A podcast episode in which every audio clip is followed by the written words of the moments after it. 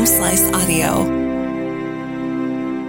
From the Home Slice News Center, this is the Daily Slice for Wednesday, July 5th, 2023. I'm D. Ray Knight. This is what's going on.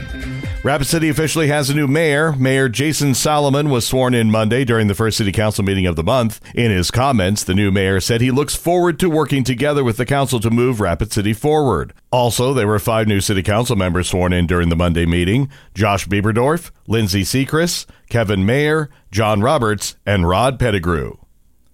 The NDN Collective held a protest yesterday in Rapid City. Amy Rose has the story. Amy. D-Ray, some 100 protesters marched on Kansas City Street in Rapid City yesterday and unfurled a banner in front of the public safety building saying, No killer cops on stolen land. Protesters say they want changes, including the release of police and sheriff's office body cam footage, third party investigations into police conduct, defunding law enforcement, reinvesting that money into community education programs, and the removal of police officers from schools.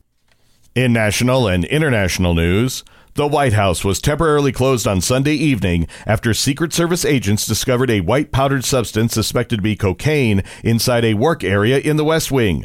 According to the Secret Service, the substance will undergo further testing.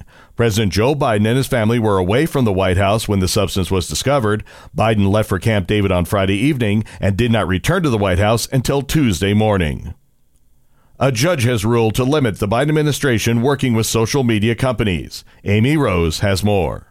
A judge on Tuesday prohibited several federal agencies and officials of the Biden administration from working with social media companies about protected speech. This decision was called a blow to censorship by one of the Republican officials whose lawsuit prompted the ruling. U.S. District Judge Terry Doughty of Louisiana granted the injunction in response to a 2022 lawsuit alleging that the government overstepped in its efforts to convince social media companies to address postings that could result in vaccine hesitancy during the COVID 19 pandemic or affect elections. A White House official says the administration has prompted responsible actions to protect public health, safety, and security.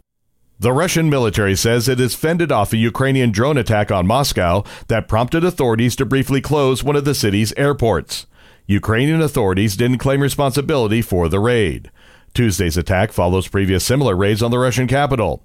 It comes just a week after a mutiny launched by mercenary chief Yevgeny Prigozhin, whose Wagner troops approached Moscow in the biggest challenge to Russian President Vladimir Putin in more than two decades. The Russian Defense Ministry said in the new incident, four drones were downed by air defenses on the outskirts of Moscow, and one was jammed and then forced down. There were no casualties or damage. Your weather forecast from the Home Slice Weather Center. Sunny with a slight chance of rain and a high of 64. Low tonight, 50. And that was your Daily Slice for Wednesday, July 5th, 2023. The Daily Slice is a production of Home Slice Media Group, hosted by D. Ray Knight with Amy Rose. Executive producer Mark Houston. Engineered by Chris Jacquez. I'm D. Ray Knight. Have a great day.